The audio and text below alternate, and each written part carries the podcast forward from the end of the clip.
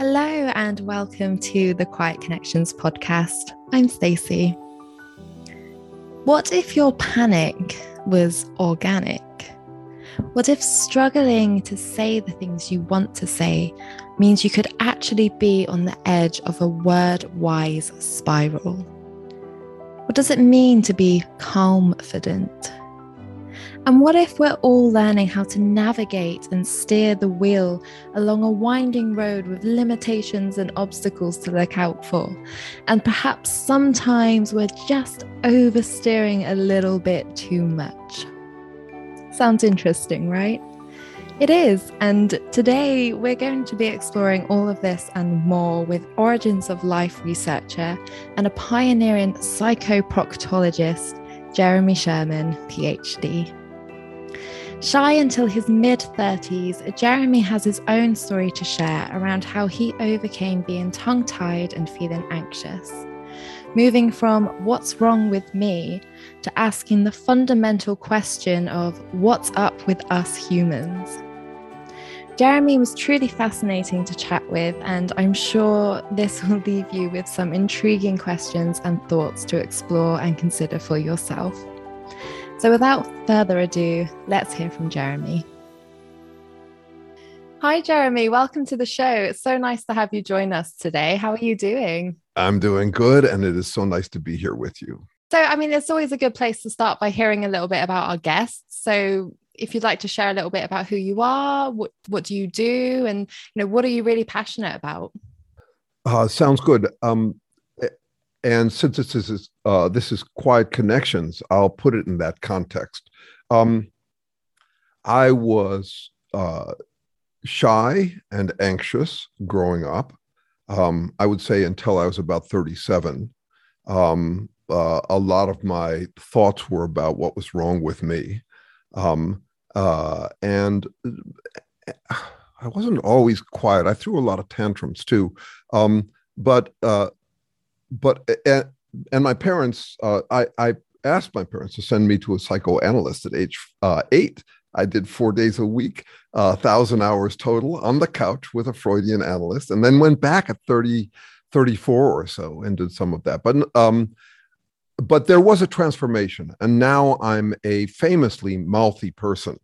Um, so uh, in that context that's a that's useful context for this. How did that transformation come about? Absolutely. um, yeah uh, and and also it makes me in some ways not an authority on what it's like to live late adulthood with a quieter temperament. I'm not like that. In fact um, i i decided about five years ago that i wasn't good company um, in partnership and the way I described it was that I was glad my lack of appetite finally caught up with my lack of aptitude. uh, that I was just too much at close range. That I make a good friend, but I'm um, but you you want to take me in um, in small quantity, um, the, or at least have the have the power to leave the um, leave the residence in a way that is prohibited by um, by partnership. Anyway, um, but I would say the transformation for me, um, to get back to biography a bit, came about because I started to realize I, I got less interested in what was wrong with me than I than I was in what's up with us, what's up with humans. I turned my attention. I had been a environmental activist. Um, it, that was my first career, and um, feeling stymied, like I wasn't making much progress, that we weren't getting leverage, and in fact, that there was a big backlash against the movement that I thought would simply overtake the world. Um, uh, I kind of sobered up and got interested in us, in psychology, um, and then in evolutionary psychology, and then in evolutionary theory. And now um, uh, I have uh, I do what I call uh, cradle to grave research. So I'm an origins of life researcher working on the chemical origins of organisms. I work on the, so it's cradle, that's the cradle. The grave is our grave situation these days. So in a way, I still am interested in the environmental, environmentalist issues and other issues as well. Um, so the, the origins of life, um, uh, the evolution of language, and my recent work, a lot of my work has focused on a topic I call psychoproctology, which is uh, the diagnosis, treatment, and uh, and prevention of a-hole behavior. That is the behavior of buttheads. the fundamental question there is, what is a butthead? Since it can't just be whomever I happen to butt heads with, and there are quiet buttheads too. That is, there's a bunch of quiet ways to be um, intransigent, uh, to be a know-it-all, all of that. Um, there are polite a-holes as well. Uh, it, from my perspective, but uh, but a lot of my work has gone into simply trying to figure out a more objective definition for the out of bounds behavior um, that people can engage in. But one of the learnings along the way is that humans would be an uncommonly anxious species. We, uh, if you just compare what a dog could worry about at night to what a human could worry about, um, I think of this as a product of us having language. We're a symbolic species. We're unlike other species this way, and that means that we can um, we can uh, imagine all sorts of uh, past and future threats, real and imagined, um, and missed opportunities, uh, and it would make us an uncommonly anxious species. So some of my work is simple, and I do think of I think of being an a-hole as also a possibility afforded to us by language. And there are lots of predators and super predators, but there are, but being an a-hole is a human thing. Um, right. and uh, and it's also I think afforded by language. Anyway, I spend my day writing and researching and publishing um, in in all the mediums. I'm trying to keep up with you youngsters. I have three podcasts of my own. Um, it's not easy at 65. Um, and then in the evening, I play music uh, which is interestingly where I am most shy. That is, I can talk fluidly, but I can't always solo fluidly. So last night I played with a band um, that I had felt triumphant with a few weeks ago because I had played with um, with uh, a calm competence, what I'll call confidence, like that I is a calm that. confidence. Yeah. Um, and last night um, I didn't with the very same band. so, so that's where I work on my shyness issues is in is in playing music. I'm a bass player and singer in um, in jazz, funk, soul bands, and um, and and it's funny because I never have that problem singing. I only have it playing bass. I, you know, I, so works. Everyone's got them. I'm I'm literally already sitting here in awe of like I don't know where to begin with this conversation because I feel like there's so many things that we could yeah, go down and, and, explore. um, but you sound so fascinating. And the type of things that that you're exploring sound really interesting as well. Um, well, seeing as I can't decide where we want to start, like which which part do you really want to dive into? What do you really want to share with our audience today? Ah, well, um, anything useful. Uh, so you know, I was thinking about this. Uh, it, was interesting because one of the guys I played with last night is very quiet by nature. Um, he was uh, he's a violinist. He plays beautifully. He plays exquisitely. He was one of the reasons why I, I was shy last night. He he's got fluency that I don't have playing music, but he's very shy and quiet. And I gave him a ride home afterwards, and we got talking about it. And he talked about how is in in his childhood uh, he had a very volatile dad.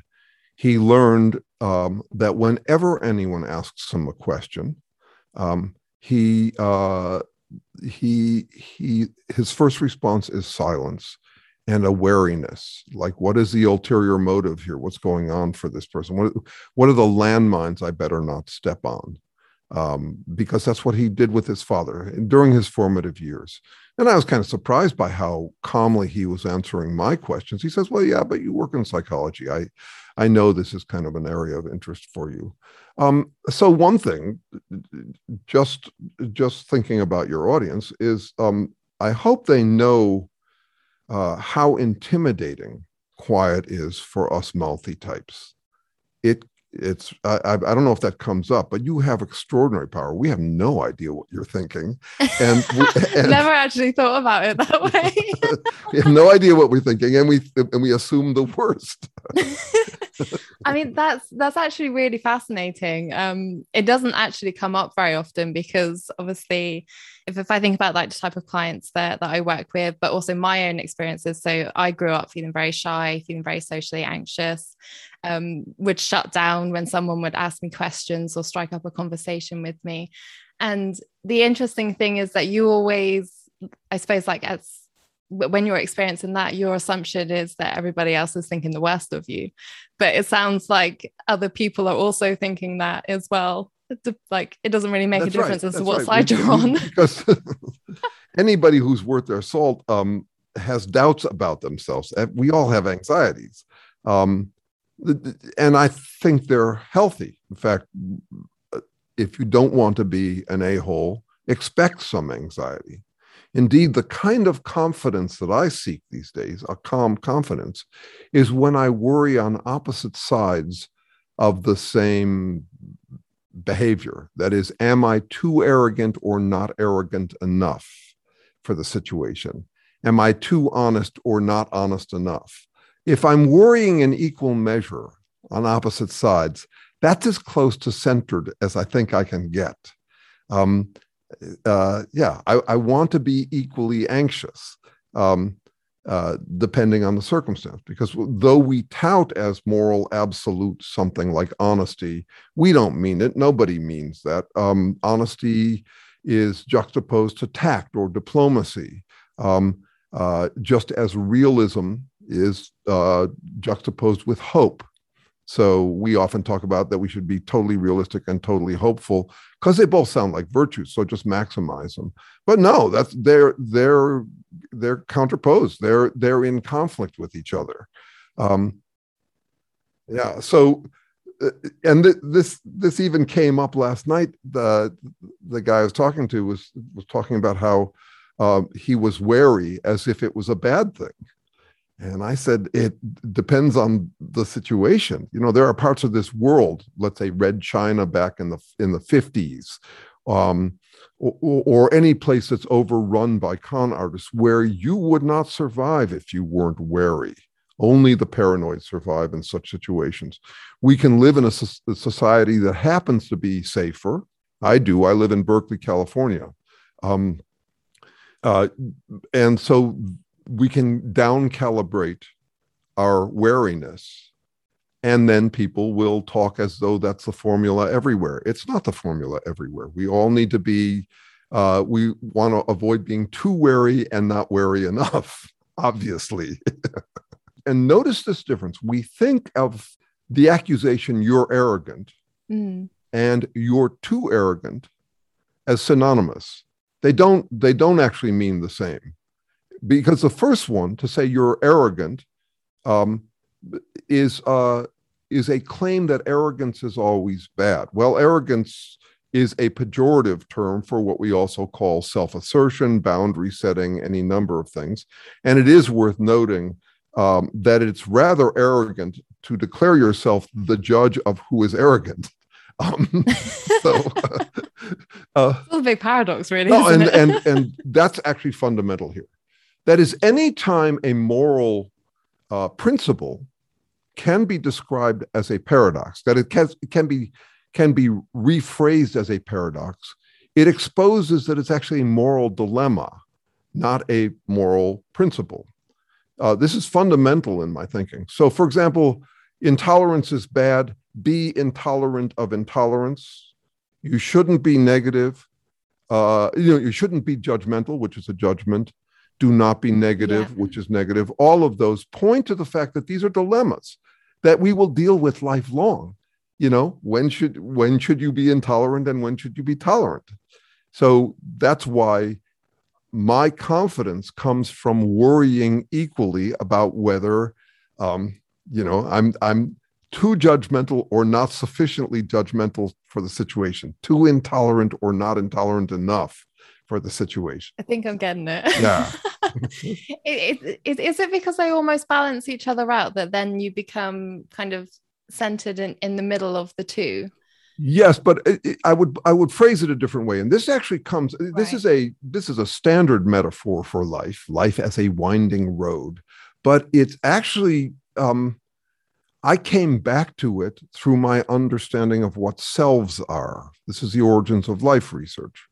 Um, uh, selves and their selves and trying are mysteries to us. We don't have a scientific explanation for them. That's what I've been working on for 25 years in collaboration with a Harvard and Berkeley neuroscience professor uh, who I've been working with. I just had the good luck to fall in uh, with a guy who, though I didn't have his uh, his credentials, was happy to explore the real questions um, with anybody who was really engaged, and I was totally engaged. This guy's the love of my life. He's a frumpy um, professor here in Berkeley. We take dog walks every week, and we think think through other elements of the, of the research. But the for, but the core question is this: um, inanimate things are not selves, and they're not trying to do anything. Not even computers, not even smart computers, not even AI. It's not trying to do anything. Organisms try they're selves that try on their own behalf. They work, they make effort on their own behalf. And nothing we do defies the laws of physics and chemistry. And yet we get something different out of us than what we get out of um, out of inanimate objects, which are not trying to do anything. We exist through hustle. Like I, I'm going to today, I am. Uh, I have every intention of regenerating 240 billion cells. I'm going to do that. Wow. I mean, it's impressive, right? And it's a slouchy day. I don't have much planned, but that's one of the things on my agenda, apparently. Um, and I'm going to do this silently without feeling it, without noticing that I'm doing it, uh, other than mentioning it here. Um, I do it without thinking or fe- thinking or feeling, thinking about it or feeling it. Um, so all organisms do that. That's what we have in common. So what is trying and how did it start? What is it? I would argue is a constraint and constraints relate to roads. Um, uh, and uh, that is, we we are limitations on what happens in physics and chemistry, and so our work yields a perfectly physical chemical explanation for how the first self-regenerative constraints emerge from simple chemistry.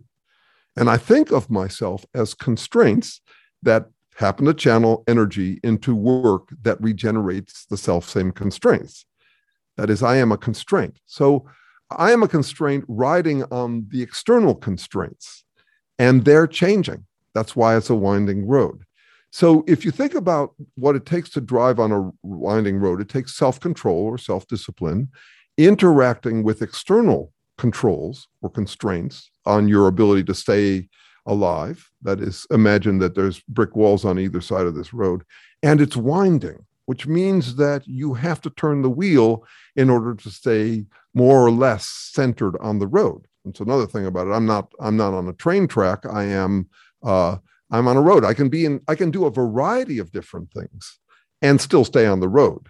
I'm not arrowing. I'm narrowing. That is, I'm limiting, but I'm not limiting to an absolute fine point what I do. So for someone to say, never be arrogant is a little bit like saying, uh, never turn your steering wheel to the left. Always turn it to the far right and keep it there. That's no way to w- ride a winding road. Your circumstances change and you change in response to them. So that's how I think about that these days. Yeah, that that helps really clarify that actually. To me that sounded like it's all about responding to our environment. Yeah. So, whatever those external circumstances are around us, all depends on actually what response is needed in, in that moment. That's right. Though, and that's that's that's quite right. But it's important um, when you're dealing with somewhat shy people to point out that you're doing it on your own behalf. All selves are a bit selfish. We have to look out for ourselves, or we die. Um, yeah. So it's basically how do you use your environmental circumstances um, how do you how do you take in uh, what's useful and keep out what's not useful you know how, you're attending to the threats and opportunities the openings on the winding road of life and the constraints on the winding road of life road of life that could kill you or damage your status or all of that so realistically, if you step back, if you zoom out from the, from all of this, and then contemplate shy people, mm-hmm. that's a perfectly appropriate response. It's a shock that we we drive so adeptly, but if you if you if it takes you a while to think of what to say, um, uh, I think that's natural it's it's a total cluster flux what we're dealing with in reality. I mean because imagine not only are you watching out for the brick walls on either side of the road you're watching out for other drivers and who knows what they're who knows what's going on with them. They could be lost in some word fueled imagination um, uh, that has them veering into you on the road or out to get you or anything so yeah uh, it's a natural response don't panic. It's organic. oh, I like that. yeah, that, that that was a really nice reframe actually, because I do feel like a lot of us who are shy and who experience a lot of anxiety in social situations, we do tend to really judge ourselves on on that shyness when actually it is a very natural response but there are also things that we can do to help support ourselves and change how we're responding in those situations as well that's right that's right so yeah and there's paradox in what i just said don't panic your panic is organic um, uh, don't panic about panicking um, uh, so allow yourself to panic. no, I know it's another. That's right. In, in general, that's my that's my game. It's recursion. It's folding things back in on themselves and finding what what's underneath that. And. I, I want to say one more thing about what helped me get over shyness. Um, but mine was probably a peculiar version of it. So I was the, I was the third child of four boys, and my father and my older brothers were um, shockingly verbal. Um, they were good at it, and they they knew it. They had a swagger about them, and I was not. I was really slow waking up. I was an incredibly late starter. I mean, dim, dim to the point where um, I I had to um, I had to find my status by other means. I became the problem child of the family. Um, I even have a recording of my father describing me in an interview as the runt of the family. Bless his oh, soul. Oh, wow. um, I'm grateful for it in retrospect I was tongue tied through most of my childhood, and my brothers could dance circles around me.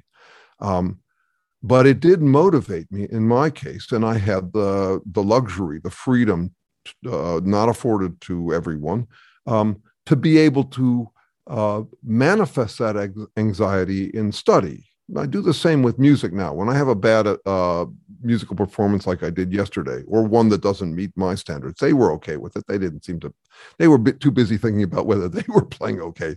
We had actually a wonderful conversation about that at the beginning. It was delightful about how, uh, how anxious everyone was as we sat down to play together. Um, that but, seems to usually be the case as well. that's right. No, no, we're all, this is the thing. We are, this is the, we are all human. Everybody's going through this stuff but when I am um, punked in some interaction, um, these days it motivates me to try to get better. So I came home and woodshedded yesterday as I practiced. I a term from jazz. You go out to the woodshed to practice. So I woodshedded last night, inspired by my inadequacy at the uh, at the uh, at the gig, um, and uh, and I think I did that long term um, about feeling so tongue tied as a child. Um, I got really into words. Um, and uh, when I've taught, there are tongue tied students who are trying to spit something out, and other students might smirk at their inadequacy. But I look at them as the most promising students around because I think they're on the lip of what I'll call the word wise spiral, which is uh, you're trying to you're you're trying to spit out something that's just beyond your vocabulary which motivates you to get more vocabulary. And words are not just how we communicate they're also how we think.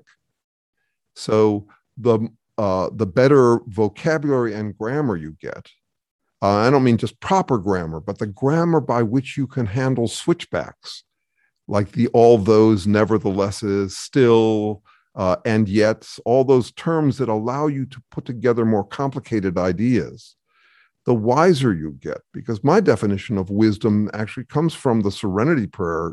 Um, uh, I, I'm I don't I've been meet I've been meeting people lately who don't know it, which surprises me.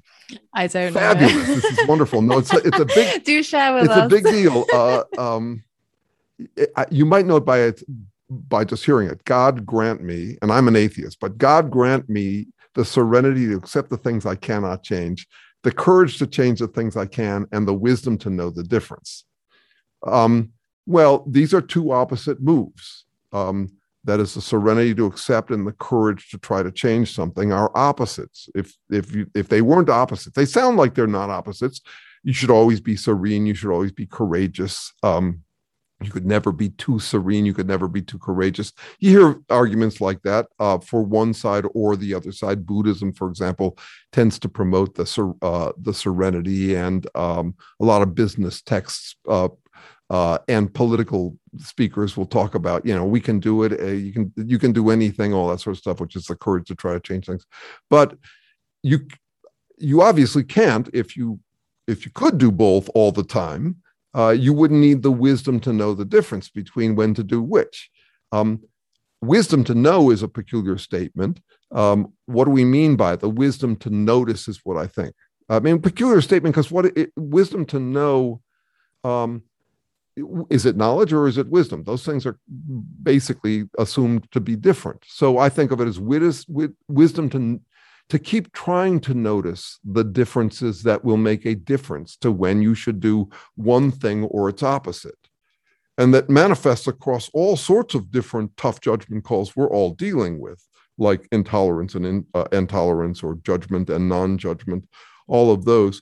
Um, so, uh, yeah, so so it's the cultivation of that wisdom that I think goes hand in hand with gaining vocabulary. Um, I don't read books sitting down anymore. I, I, gave that up after my PhD. I had read a lot of them that way. I'm a very restless person. I'm fidgety, um, uh, which probably goes along with my mouthiness. Um, but uh, but um, but I listen to a book, at least a book a week, um, and that flow of words over my ears has enhanced my vocabulary. Um, it's much easier than sitting down to read at least for a guy like me. If you're if you're a quiet person you can connect with a book probably more effectively than someone like me. But but one way or another main mainlining just taking in huge quantities of well formed prose i think helps um, at least in my case. And it wouldn't have been motivated in me if it, if i weren't punked so completely in my childhood i mean just tongue tied could never keep up with these guys. Um, I think we're all balancing three different kinds of fittedness we're trying to achieve. Um, we have to fit reality or we die. We have to fit society and we have to fit ourselves. That is, we have to feel comfort in our own skins.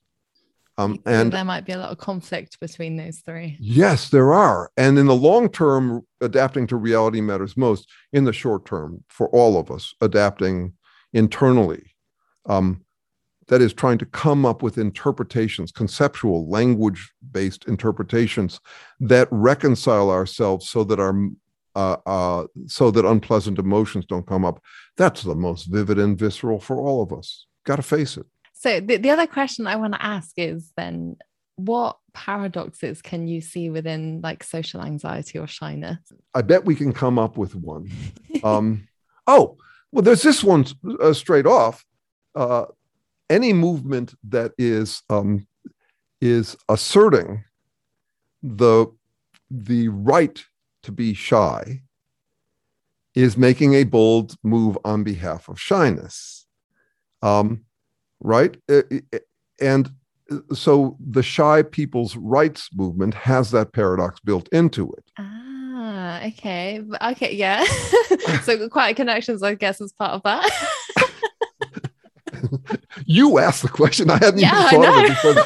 and I bet we can I bet we can phrase it. Uh, be bold about your shyness is a simple yeah. example of it. Um, assert your shyness. Yeah. And by the way, that actually has deep roots. I mean, I, I think it's telling that all of the sacred stories, Jesus, Muhammad, and the others, are about, are about benighted heroes. The hero's journey, where you, um, where uh, against great resistance you prevail, would be. I mean, that's the heart of all romantic fiction. Um, uh, but it would also be really handy. An, an a hole, a butthead, is someone who employs confirmation bias so that no matter what gets said to them, no matter what challenges they face, they can claim triumph for it. Um, and so that means that it's wonderful to have a, uh, a an avatar like Jesus because um, because he whenever you're losing, you can claim that you are um, you are being oppressed, like Donald Trump did, does. And whenever you're winning, you can claim that this is evidence of your eternal victory, that you will win happily ever after there, thereafter. So the boldness, shyness thing, it it I just try to watch out for the brick walls on either side of the road, and um, and they're not brick. It's it's soft shoulders. It's way more vague than that. With the outer edges of the road that I, we're all winding on, um, is very hard to discern. It's not easy to know where to draw the lines. Um, uh, you therefore you you know you're you're trying to stay on the safe side of both sides, which is a challenge.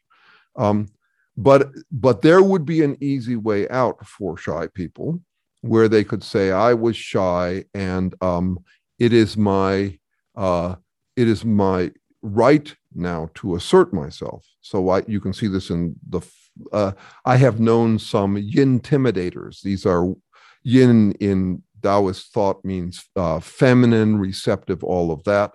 Um, so there are plenty of bullies who can employ that. And one version of it is uh, what at one time I described as post traumatic ass syndrome. Right. Um, and this was inspired by my best friend in um, in grammar school, who later became a right wing rabbi, um, far right wing rabbi. We had a few exchanges in later years, and they didn't go well at all. no, I mean, major Trump supporter, uh, Sarah Palin's his hero, right. you know, all this sort of stuff, and everything was justified by the fact that the Jews had suffered.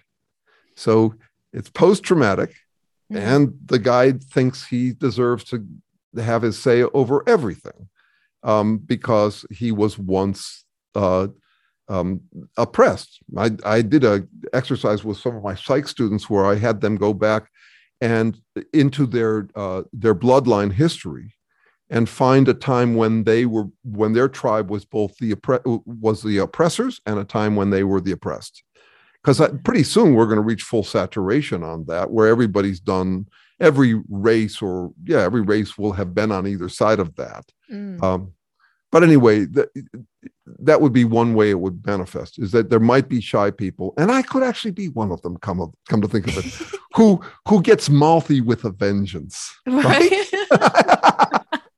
i love it wouldn't put it past me amazing okay um so, what would be one top strategy that you would to share with our listeners today? I, I guess I want to highlight three, and the first, is, oh, and one of them is the first thing I said, and I don't remember it, but it'll come back to me maybe, or back. maybe to you. Okay, one is remember the power. No, actually, I'm going to simplify it down to one. Um, this uh, Tweety guy I described as the love of my life a while ago was um, is a quieter guy. He's he's his affect is quite flat, um, and uh, dealing with him reminded me of the way my father described his first dinner with my mother's parents. My mother come, came from a, a quieter family, um, and uh, and they didn't talk much at the dinner table. My father came from a rollicking, rousing family, and my father had a bloody nose over the first dinner. And I always, I always imagine that as like some kind of strange vacuum pressure that sucked the blood out of his nose. So there was a way in which being around this guy, because I came from a melodramatic family, verbal, melodramatic. We were living in the 70s in Marin County, California, where your feelings were truth and so everybody was going around asserting themselves. Yeah, uh, and my mother especially because uh, she was finally coming into her own that way. Um, and so I had no idea where this guy stood. And over 25 years working with him, I have learned the power of silence, the power of flatness. I was always worried this guy was going to stop uh, giving me audience. I found his company so important to me. And yet I was worried that he was thinking dis- disdainful thoughts about me. I suffered from imposter syndrome. He was a Harvard neuroscientist, you know, and I, I wasn't by a long shot. Um, it turned out that his love was reliably, presently, steadily there and never mentioned. I think the closest to a warm thing he's ever said to me is that our collaboration has been excellent. and every year I allow myself one cheesy remark to him about how much I adore working with him and how adore hanging out with him. So that may not that may be more relevant for a person like me unfortunately and uh, i could take another crack at it maybe the word wise spiral is another thing i would recommend I did like Just spend that, some yeah. time with words get some fluency if you can if you can it doesn't come naturally to everybody but but try to get it because you'll think more interesting thoughts and i also want to say that as a guy who lived a very public life for many years um, getting comfortable with my solitude has been among my greatest joys. And a lot of us are figuring this out now. I mean, the world has gotten so entertaining. There are so many things to do with yourself. Um, and to just follow your nose, as, Machiave- as Machiavelli described it, he's the founder of political science. Um, he would be- out in the world having frustrating conversations. He was uh, exiled to the country, um, to the countryside. Uh, he would ha- have frustrating conversations all day. At night, he would wash, put on his best clothes, and go and have the best uh, possible conversations with the greatest minds in, in history by reading. And so Mm. there is something to be said for that. I love that. Thank you. And also, actually, just on the note of you talking about the the words, um, it's, it's actually quite interesting because I found that over the last year I've become a bit of a nerd for looking up the meanings of words. Yes, yes, yes. And that's I gotten so that just easy. fits so lovely. it's, it's so fascinating though. Like you, like personally, what I found is that I've like experienced a whole another level of of meanings of, of what words mean when you start looking at like the the root word Oh, like yeah. where No, they I- come from and it's like oh I look oh, up just- etymology almost every day. I mean, Yeah. yeah. No, they're endlessly fascinating.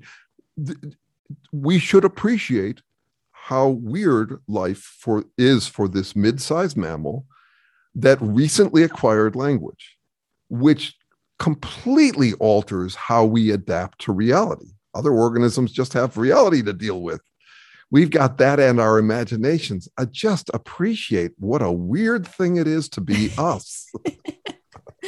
and the fact that we are all weird That's right. That's right. okay um well it has been so lovely actually um speaking to you and listening to your thoughts i'm i feel like i need to go process everything that you've just Take a nap. But it's been really really fascinating and i really appreciate your time Delightful to hear. I'm glad to hear. Glad to hear. All right. Have me back anytime. A pleasure to be here. Oh, and anybody who's interested, look me up on jeremysherman.com. You'll find way too much of me there. lovely all right thank you so much jeremy Yeah, you're welcome. How interesting was that? I want to share some final words from Jeremy that I received in an email after our call, some additional thoughts on what else helped him work through shyness. Fallibilism, the recognition that any choice could fail, that no behaviors or predictions or ideas can reach 100% certainty. We're all just guessing. Not that all guesses are equally valid, just some guesses are better than others. I'm a devout fall- fallibilist ironist. My irony is my way of putting on the table that I'm just trying to make the best guesses I can. My mantra is no matter how confident I am in a bet, I'm still more confident that it is a bet. I stopped being shy when I recognized and embraced fallibilism. I stand corrected with my dignity intact. I've taken more comfort from fallibilism from, than from anything else I've ever discovered. So, some additional food for thought there. Not many of us are comfortable with ambiguity and with that sense of uncertainty in life, but we are all just guessing. And we can learn how to get better at making better guesses. I loved Jeremy's metaphor throughout this, um, throughout our chat together, of looking at life like driving down a winding road and how having to navigate the obstacles to keep driving in the center of that road, that it's about learning how to discern the appropriate responses to the appropriate situations and environments that we're in in that present moment the chances are that there were moments in your life where perhaps adopting a self protective, quieter, shy, withheld, or avoidant response was actually the best approach for you to take in those particular situations. And this is often very true when we're younger and have less ability to self defend. It's the rabbit playing dead when it can no longer outrun the fox. This does tend to become a problem for us, or we start to see it as a problem at least, when we continue to use those same approaches in response to situations that don't necessarily require that response anymore. That's when I feel like we start to wish that we could maybe do something else instead, that we could act differently. And this often shows up for us saying, I wish I wasn't anxious, or I wish I was more confident. But what if that's our way of recognizing that we've been turning our steering wheel all the way to the left and that there's space in that for us to practice using discernment to then explore what other responses we could adopt that are more suited to the present moment situations that we'll be in? And sometimes that might require an anxious response. Other times it could be appropriate to be quieter, or it might actually be safe to assert yourself or speak up or express an idea. The other part of that, of course, is then we might recognize that we need to learn and practice how to do those different things, how to speak up when we know that it's okay to. And that's where I feel the confidence comes in the calm plus confidence, being the result of us reaching a new level of competence with something that we feel comfortable with doing it. It's us learning new skills, new patterns of behavior, and continuing to practice them. It comes with taking comfort zone stretches or looking at how we are perceiving ourselves and what we're capable of, and challenging some of those interpretations and beliefs that we're holding about who we are. And you know what? We're going to make mistakes along the way. It's going to be clunky when we first start learning, and that's absolutely okay. If you'd like to learn more about this, then please do head on over to quietconnections.co.uk forward slash free gifts to check out some more of our free resources. Or if you'd like to reach out to Jeremy, then you can do so at jeremysherman.com. Tune in again soon, and in the meantime, stay connected.